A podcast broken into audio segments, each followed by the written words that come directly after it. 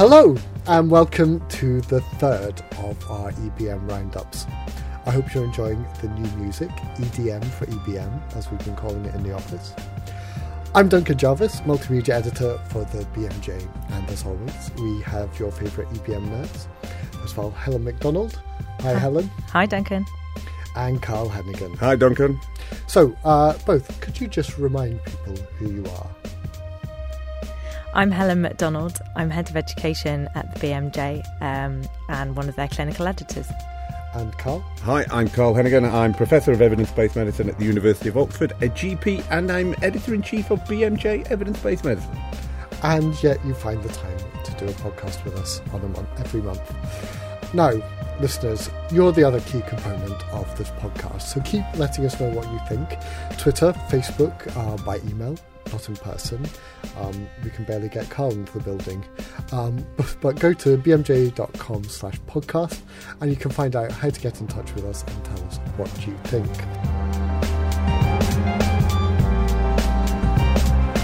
So, our first thing on our agenda every month is one thing to start, one thing to stop.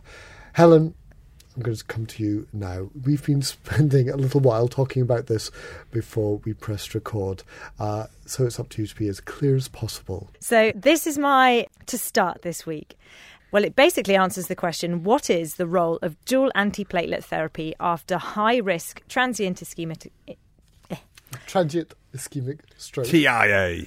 Yes, or minor stroke. so, specifically, does dual antiplatelet therapy with a combination of aspirin and clopidogrel lead to a greater reduction in recurrent stroke and death compared to just using one agent on its own, typically aspirin, after you've had a high risk TIA or minor stroke. And this is one of our series of rapid recommendation articles. So, over the summer, there was a new trial that was published in the New England Journal of Medicine. And this trial triggered us to do a rapid recommendation, so an updated systematic review and meta analysis on this question, along with a recommendation article. So, at the moment, most guidelines recommend that you have a single antiplatelet agent if you've had a high risk TIA or a minor stroke. But aspirin and clopidogrel have a synergistic action, and so it's been thought to be plausible for a long time that the two drugs taken together might be better for preventing stroke than one. There have been studies in the long term use after stroke, and they did not show that having two drugs was better than one, so they're not used for that. They're considered a bit risky after you've had a major stroke. The reason is because there's concern that you might get too much bleeding in your brain, so they might be more harmful than they are helpful. And so this particular trial that came out in NEJM was looking at short term use after particularly a minor stroke or high risk TIA. Does that make it clearer? Are you are you with me? Mostly with you. Mostly with me. Okay. Are you with yourself though? I'm I'm so, sort of with myself. So, when they say high risk TIA, what they mean are people who have a score of 6 or 7 on the ABCD 2 score, which is this uh, score to assess the severity of your TIA. And those people have about a 1 in 10 chance over the subsequent seven days of going on to have a stroke. So we have that group of people with high risk TIA or another group of people with minor stroke. Um, so minor stroke is typically identified on the National Institute of Health Stroke Scale or the NIHSS score. So it's having a score of under three. It's a little bit more difficult to say exactly what that means, but typically it means that you're you're not going to have too much ongoing disability. So now if I look up my NICE guidelines Yeah. now, I actually do particularly recommend the clinical knowledge summaries Yeah, at like NICE. those They're ones. really helpful. But what that says is standard treatment is clopidogrel 75 milligrams daily, and then it talks about dual therapy with aspirin and clopidogrel may be initiated in secondary care for the first three months following ischemic stroke or TIA. Now, that means you're saying the guidelines are wrong. Well, yes. That is that. Well, that is what this is suggesting. So, So Helen Macdonald is saying, let me get this on the record. I feel like I'm doing a politician. On the record, NICE, you are wrong. I don't think that's fair. I don't think NICE were wrong, but I No, don't think do Ni- sound I don't think NICE have looked at this new evidence yet. Uh, so, so hopefully, what this is going to do is offer clinicians some guidance until some of these Yeah, but that other could guideline take bodies. many years. Well, it could, and so in the meantime, you can look at our beautiful published BMJ rapid recommendation, which you'll be relieved to know was not produced by me, but was in fact produced by a panel of experts. And when I say experts, I mean a very broad collection of experts. The panel for this guideline recommendation were three patients who have lived experience of stroke, one adult who cares for someone with a stroke, and then we had some clinical experts, so five neurologists, a vascular surgeon, some methodologists, some general doctors, a physio, a nurse, and a critical care physician. So quite a broad collection of people with lots of different expertise to bring. And they together sat down and decided for people in this situation, what are the outcomes that really matter to them? And what they decided was patients in this situation are most interested in in stroke. That's the thing that they valued the most, preventing a stroke after you've had one minor stroke or a high risk TIA. They were also interested in whether there was a difference in death and they were also interested in whether there were any predictable harms, particularly um, bleeding uh, from other parts of your body, like having a, a GI bleed. Can I not just ask, though, aren't they fairly predictable outcomes? I think they are uh, to some extent, but I think where where the panel is important, and particularly where the patient's perspective is important, is understanding how you then might weigh those two things. So, if something you're interested in preventing is stroke, and something that you're also interested in So how do you avoiding is bleeding, wei- so it's balancing up those those two things. And, and how did that go about then with Page? Because it must be quite difficult to balance them two up. Well, they have a, a number of things to help them. So they had requested um, a systematic review and meta analysis. They also usually look for systematic evidence on the values and preferences of patients in this type of position. There wasn't really very much evidence out there on this, on what patients in this situation value. So they were reliant to some extent on the expertise of the individual patients in the panel. But the patients in their preparation are asked not to really just talk about their own experience, but to try and put themselves in the shoes of other people who might be a bit like them Okay. and to talk about whether they think that patients would all want similar things or if actually this is something where some patients may very much value one thing and other people may value another, particularly if treatments are very burdensome, involve a lot of time, or might be very expensive. Yeah. So all of that sounds pretty complicated because we're really interested in how you use patients and members of the public in systematic reviews. Mm-hmm. But we think it's pretty early on in terms of how you might go about that mm. best. I think you're right. The point is fair. There isn't very good guidance or even necessarily best practice established around how to involve patients and the public. So, what was the verdict? Do you uh, have So a... the verdict was that overall, the panel were confident that dual antiplatelet therapy um, started within 24 hours of the symptom onset and used for a short course, which was between 10 and 21 days as opposed to up to three months. Reduce the risk of non fatal recurrent stroke in the first three months after your minor stroke or TIA by just short of 2%. And that ev- evidence was high quality. It also reduced functional disability and improved your quality of life.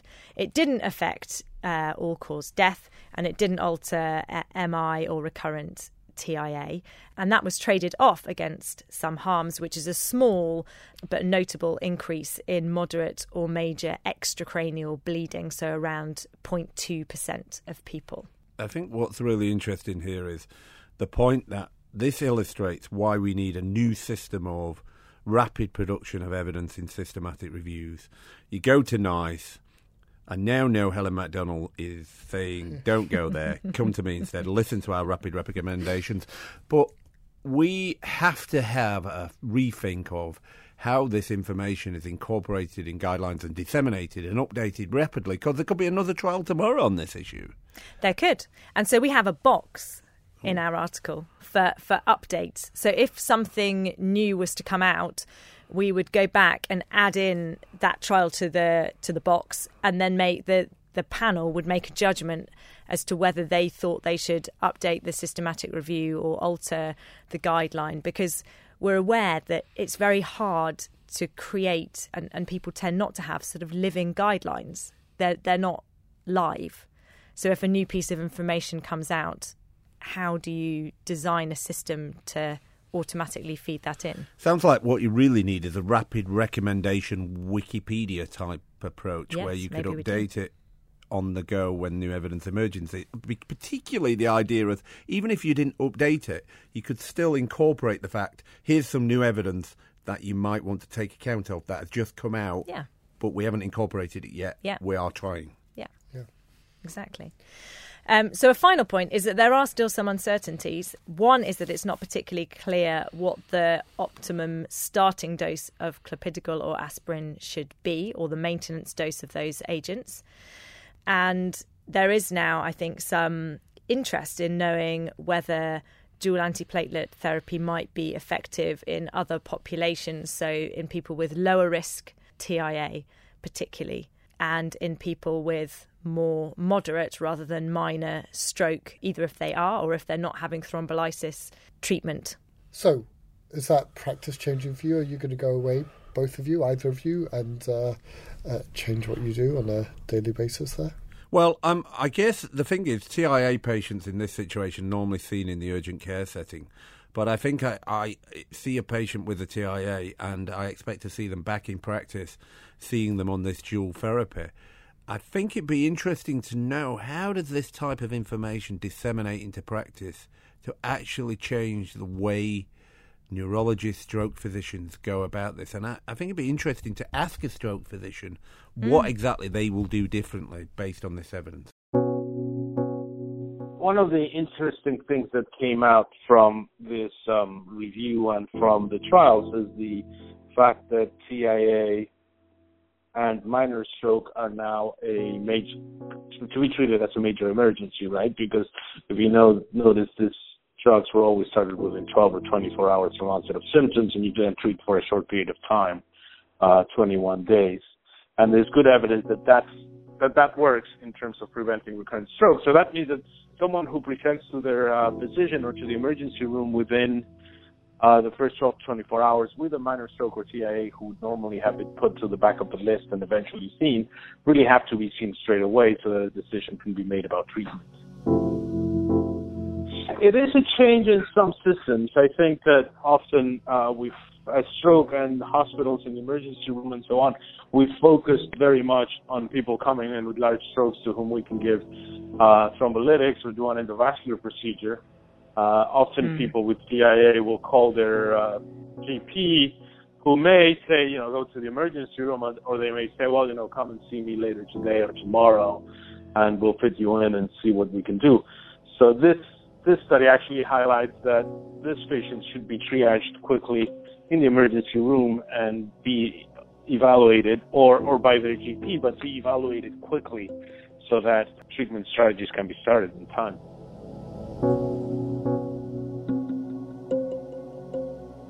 I think that um, we all see a good number of patients presenting with this, and there's a history that um, patients, know, maybe 10 to 20 percent of people with stroke on close questioning have had an episode suggestive of a TIA. So it's not an insignificant number of patients who present with the symptoms. And the, the key thing is this, this is a group of people in whom intervention will really make a difference, right? Because they, they're still not disabled by their um, event. Now, the, the, the, the other caveat, however, is that this trial really included people who weren't eligible for other preventive strategies, right? So you present with a TIA or a minor stroke, the key thing is to identify do you have carotid stenosis, in which case we know there's solid evidence that carotid endarterectomy or stenting will reduce the risk of stroke very dramatically. And you have to make sure they don't have atrial fibrillation because we know in those people the use of anticoagulation is the indicated treatment to really reduce the risk of stroke. So that means if you come in with a TIA or minor stroke, you need to be seen, not just start on dual antiplatelets, but be seen, exclude carotid disease, exclude um, atrial fibrillation. If none of those are found, then start dual antiplatelet therapy within 24 hours of onset of symptoms, and then continue it for 21 days, at which point you switch to a single agent.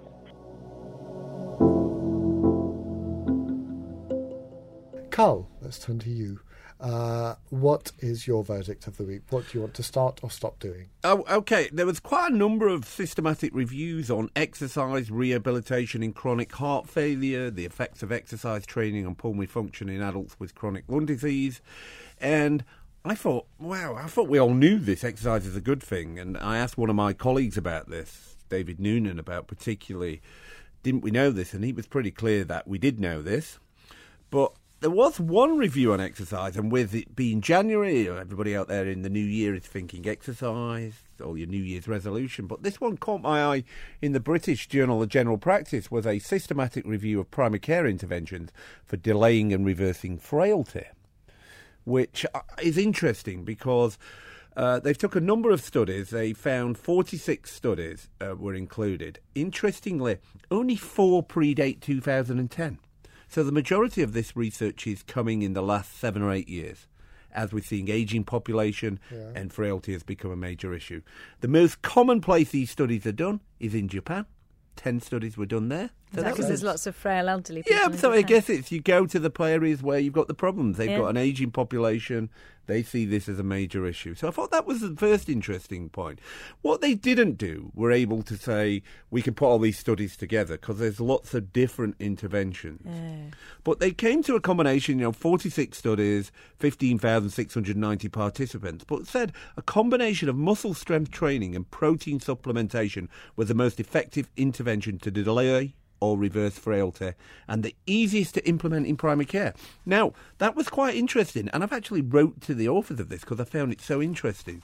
They did a, a sort of figure which was the sort of relative effectiveness and compared it to the relative ease of implementation. Hmm. And I thought, oh, that's really hmm. neat. And they showed the easiest to deliver with the most effect was mixed exercise, a bit of strength, aerobic balance coordination. In the middle of ease of effectiveness was Tai Chi, but easy to do. Interesting. And then down less effective was walking health education, which was easy to do but less effective. Hmm. And I, I just was like, wow, this could be a really new way of thinking of through particularly non drug interventions in hmm. systematic hmm. reviews. I thought, I'm going to look into this because I thought this is quite useful to have. But it also shows, um, in my urgent care job, job, I do a lot of visits in nursing homes. You see a lot of sedentary people nowadays. And, and we know when you're younger, it's, it's do your exercise, your cardio. But the question is, it's the strength issues that are really important, I think, with this, hmm. because it's being able to get out of the chair. And when I talked to David Noonan, he talked a bit about this idea of drop a decade, that you can, by increasing your strength, you can go back a decade in time, if you like. And who doesn't want that uh, for their new year? So, shall we hear from David now? So they performed a search of looking at um, multiple databases to look for randomized trials or cohort studies where people were followed up over time. And either they were inter- uh, given intervention of exercise or other types of interventions, or they were doing it anyway in their natural environments. And they wanted to, to put together all the evidence showing whether um, exercise and other interventions, it wasn't just exercise in here, um, helped to improve some frailty um, scores and some frailty indices. The answer from the evidence they've shown in this paper is that strength exercises are better than both mixed and just cardiovascular type aerobic activities for improving your frailty indexes. But don't forget, frailty indices are things like your ability to get, uh, to get up out of a chair. So whether your heart works better or not, you can see why strength would would naturally improve that kind of outcome. In fact, in um, 2017, our paper with Muir Gray in the BMJ, we did some analysis. I did the work on looking at it's called a get up out of your chair and go test. Muir, Muir Gray likes to call it the um, get to toilet on time test. If you've got below par ability and you improve your strength train, your, your ability to get up out of your chair through strength training or another means by um, 25%, you can in- decrease your age by 10 years. So you can be as quick or as good as getting to the toilet as someone 10 years younger than you via doing some strength training, just improving that ability, that functional ability to move. And you're right, in places like, you know, wherever you go, you can see this being a real problem. Like, that person cannot actually get up out of the chair anymore. And that's a real important indicator for, you know, for serious, more serious outcomes later on. That was David Noonan from the Centre of Evidence Based Medicine in Oxford. I, I, think what this shows, which I, I'll just repeat what I said, is um, this is interesting. Is there's a particular area of evidence in terms of exercise, which is the elderly and frail, which we now need to look in. There were only two studies done in the UK. I think you could really do something dynamic in strength training, all this muscle exercise, thinking, could this actually help us prevent a lot of the frailty and a lot of the problems that go with that, particularly frailty increase falls, dependency, disability, and death. And all of that can be addressed, I think, with approach to the research in this area. So, something to start doing if you're old protein supplements and strength training.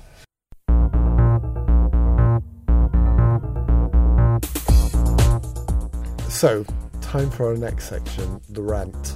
Uh, Helen, last time we challenged you, as you're so mild mannered, um, Carl and I didn't think you could get yourself worked up about anything.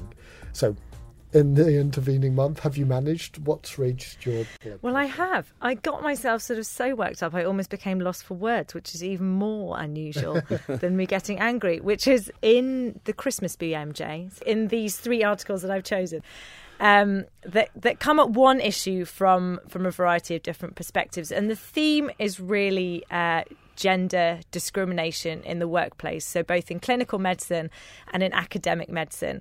Um, and there is a qualitative research paper for people who are concerned that we don't publish enough qualitative research, which is based on a post on the Physician Mums Facebook group um, asking for people to describe and share their experiences of discrimination in the workplace. And I think, well, I found as a woman reading some of the quotes, some of them sound um, quite unpleasant, but they very much resonate with me.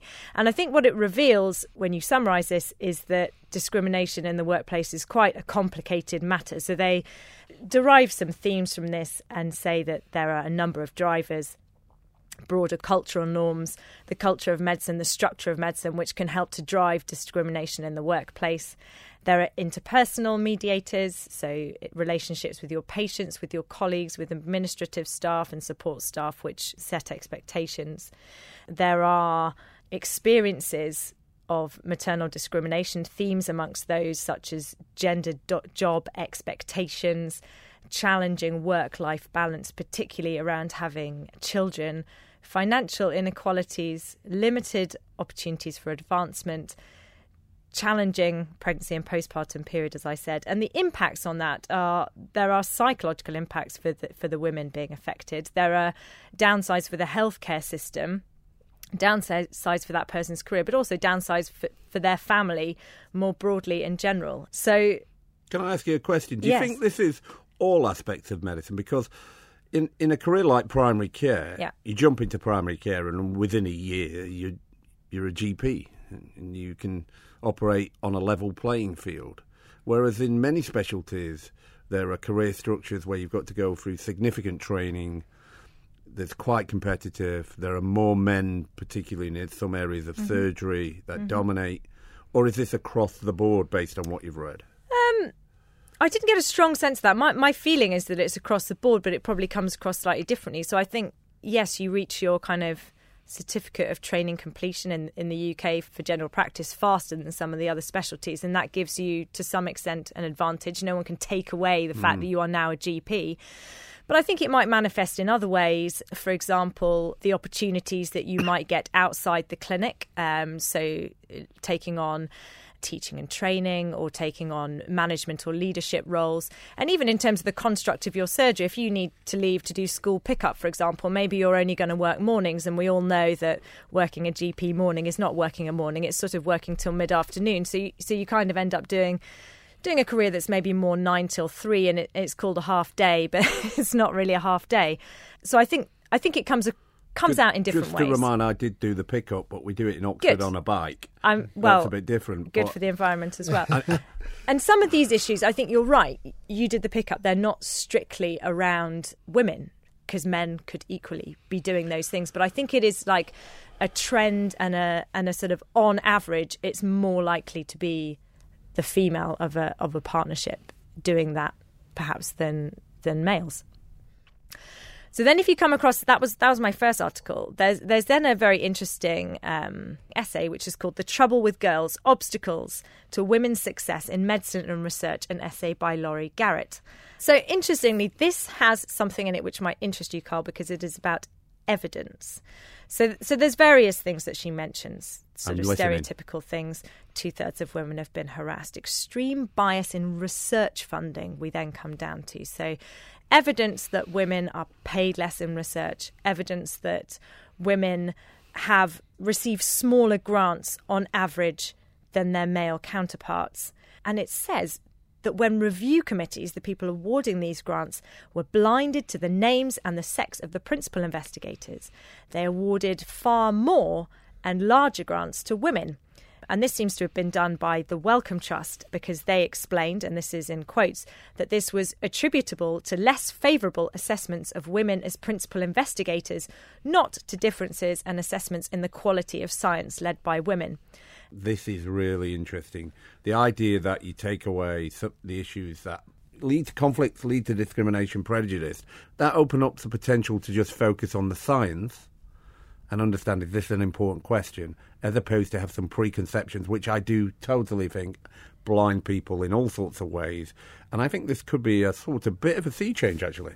And finally, the final article, because Carl did say that some of it was funny, uh, on on the on the theme, there is a lexicon for gender bias in academia and medicine, which debunks some of these uh, things, which which maybe uh, I think women will find quite easy to relate to, other people may or, or may not. Um, which includes explaining terms like mansplaining, the concept that um, something is explained usually by a man to a woman in quite a condescending or patronizing way, bropropriation when a when a man takes credit for a woman's idea, and the idea of a manel panel of speakers populated entirely by men. And obviously, this is written in quite a a provocative way, and some of the responses suggest that, that, that people don't find it that funny, uh, and and think it's you know sort of um, inappropriate. But I think whatever you're whatever you're looking for in your Christmas issue on gender discrimination, you could find because you've got some research there, uh, a nice uh, essay, and something. Um, to either feel very annoyed about reading these slightly humorous. Um, Well, that's interesting. Coming on the, the, the manel. Yeah. We've had this issue within EBM Live. Yes, we have, yeah. And it's come about probably about six, seven years ago. In fact, the person who brought it up was Margaret McCartney. Mm-hmm. He sent a very irritating email, particularly to me, and said, You've had a manel. And at the time, I was a bit like, Oh, yeah, we have. And so we've worked very hard to ensure that our panels across the board always reflect uh, gender, and every panel now does do that. My position is to say I think there's a sort of leadership issue here as well, though, because I think putting yourself out there and more women putting themselves out there when they're invited will then send the message to the next generation this is possible and it is a lot of fun and it does add value. But I also think when the invite comes through the post, particularly from EBM Live, You have to say yes. you have to say yes. Definitely. Um, so those three articles are in our Christmas edition, which uh, is are still available online for everyone to read for free. And that uh, Laurie Garrett is particularly good. She's a Pulitzer Prize winning journalist, and that comes through in her writing. Thank you, Helen. Rant achieved. Rant achieved. Well done.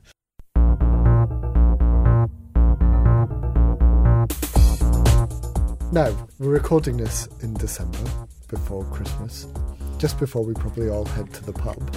And at this point in the festive period, I'm positively looking forward to dry January. But Carl, you're here to tell me that I should just carry on, live be damned. Well, it is interesting. You're right. We're here at the BMJ. In fact, it's the BMJ Christmas party. Well, there will be alcohol this evening and people will be drinking. And I, and I guess the issue is, as you get older, you start to get more excited about your sort of January type of resolutions that you're going to bring. And you start to think, well, I'm going to exercise more, lose weight. But particularly, I've been interested in this. Why do dry January? Um, there's a, website out there, Alcohol Change UK, which is a whole website about this particular issue in January. So, what is dry January? Okay, so uh, in 2013, it, it was started as you know, you've had these movements where you take a whole month and you decide to stop doing something or start doing something. People will be aware of Movember, where Yeah. people dry, men grow a moustache for prostate cancer charities. This is interestingly in January. You should stop alcohol completely. So what's the evidence? Well, this is interesting. The evidence is actually more just before and after and surveys that people Okay. will report they sleep better, have more energy, some lose weight and save money. Well, you particularly will save money. Mm-hmm. And others notice improvement in their skin and hair. I'm you wonder sure- how that question got on the survey. yeah. Well, but we do know alcohol is a huge problem. yeah. And uh, you know, over ten percent of high blood pressure in men is alcohol related. So it? yeah, so lots of and alcohol is related. Chronic liver disease is one of the only chronic conditions Yes, on the rise, so it's a huge issue. But I was interested in this paper, which is the growth of dry January promoting participation and the benefits of participation in the European Journal of Public Health. And what they've showed is the number of registrants on the on the website has grown from four thousand in 2013 to nearly sixty thousand. That's in the UK. In the UK in mm-hmm. 2016. So, but what happened is Public Health England have been involved in this to promote it. Uh-huh. So I think your question about evidence is completely appropriate because I think it is important still to step back and go, if you're willing to participate in this intervention, you should be randomised to dry January or not. Because the question is, and there is some evidence, How if would you do that? well, you, you sign up to the website and we give you the advice and say, in January, please try and be abstinent. Then you report in whether you were actually abstinent or not, versus in January, just try and moderate your alcohol intake. Okay, so you mean just Yeah. yeah? Okay, I see. because the problem two with the problem with abstinence is there is some evidence that what happens is those people who are abstinent completely revert to binge drinking on February the 1st and start where they go. So you want to know over the long term, mm. does it make a difference? So I think mm. this is an interesting question. I have a problem though. My birthday is on 23rd of January. Therefore, I think I can make it to then. But on the 23rd of January, which I think is officially the end of the miserable time, mm-hmm. Mm-hmm. because by then people have been skinned and they go, I will come out. I think I'm going to do 23 days of abstination. But on the 23rd, you're welcome to come out. I'll be in the King's Arms in Oxford having a pint. Sorry about that. Try January, people. So Don't here's a bother. question: If if you were Public Health England and and you accept that maybe there isn't very much evidence out there um, on whether you should do this or not, what could they actually collect now? So one option you're saying is they could they could run some kind of trial through that website where you were either invited to moderate your alcohol intake or, or totally abstain. But what would you actually measure? Well, I think you'd measure beyond one month, you see. You want to know at six months and a year what's happening with your alcohol intake. Yeah. So, okay, you might have given up for four weeks, but what happens if at six months that actually leads to increased alcohol over the long period? So I think this is about looking at six months to a year outcomes. Mm-hmm. So I can understand we all will have periods. It's a bit like weight loss where we have a binge on losing weight. But actually, if you keep putting on more weight and getting heavier, or you put on you drink more as a consequence of this few weeks of giving up, that's a bad thing, isn't it? It could be. And I'm particularly interested in a trial of abstinence versus moderation advice over six months to a year to see what happens. Public Health England, get your pocket hands in your pockets and fund the trial as opposed to just funding the information and Run the by a female investigator. Oh, and welcome, funded by Wellcome, blinded to the allocation of the researcher. But is all of this stuff working? Because if you have a look at the statistics um, on the ONS website, it looks like drinking habits in the UK are slowly decreasing over time, going down ever so slightly from 2005. And we know that data about children, you mentioned um, that American data was about kids over 12, and, and that our population has really dropped. So there's definitely something going on with these kind of dry Januaries, people just being more aware, kind of wanting to change their behaviour a bit more. I think we are starting to get a bit of the message that alcohol has been incredibly cheap, hasn't it, in particularly supermarkets, and so the sort of home-based drinking in the middle-aged, which gives you that middle-aged spread, which will be disappearing in January, has become a problem. And our message is getting over. And in Scotland, they've introduced a tax now to raise mm. the minimum price of alcohol. I think we have replaced smoking with alcohol, and we need to keep our messages on public health that these are incredibly important issues.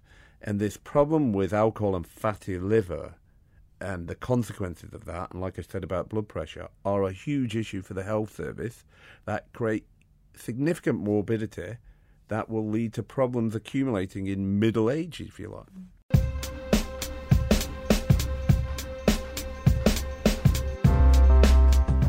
Well, thanks, guys. That was a good January themed roundup following uh, a Christmas edition and dry January.